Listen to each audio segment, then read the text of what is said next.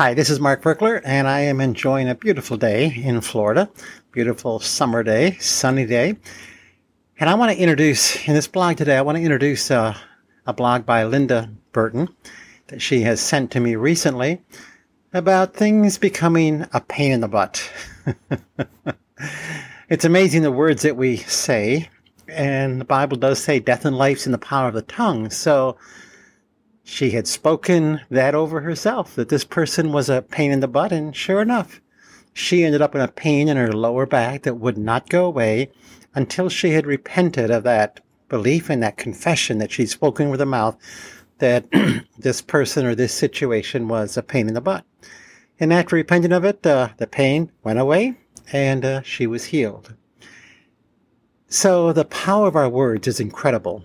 Um, I went to a Word of Faith church for at least five years, probably seven or eight total. And because um, we went to two or three different Word of Faith churches, and they taught us about the power of our of our speech. And you know, we can say things like "that makes me sick to my stomach," or "you make me sick to my stomach," or "that person's a pain in the neck." And sure enough, we find that our stomachs are sick, our digestion doesn't work, we got pains in our neck that won't go away.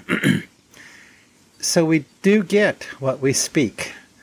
And um, so this blog basically is a reminder to watch your words, make sure that you're careful to speak life over yourself and life over your circumstances and life over your finance.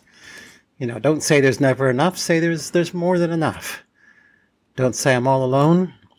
Nobody likes me. Say I'm part of the family of God and and I'm I'm part I'm His beloved. All right, and I'm accepted because what we speak is what we get. So I really think you'll enjoy Linda's blog as you read down through it.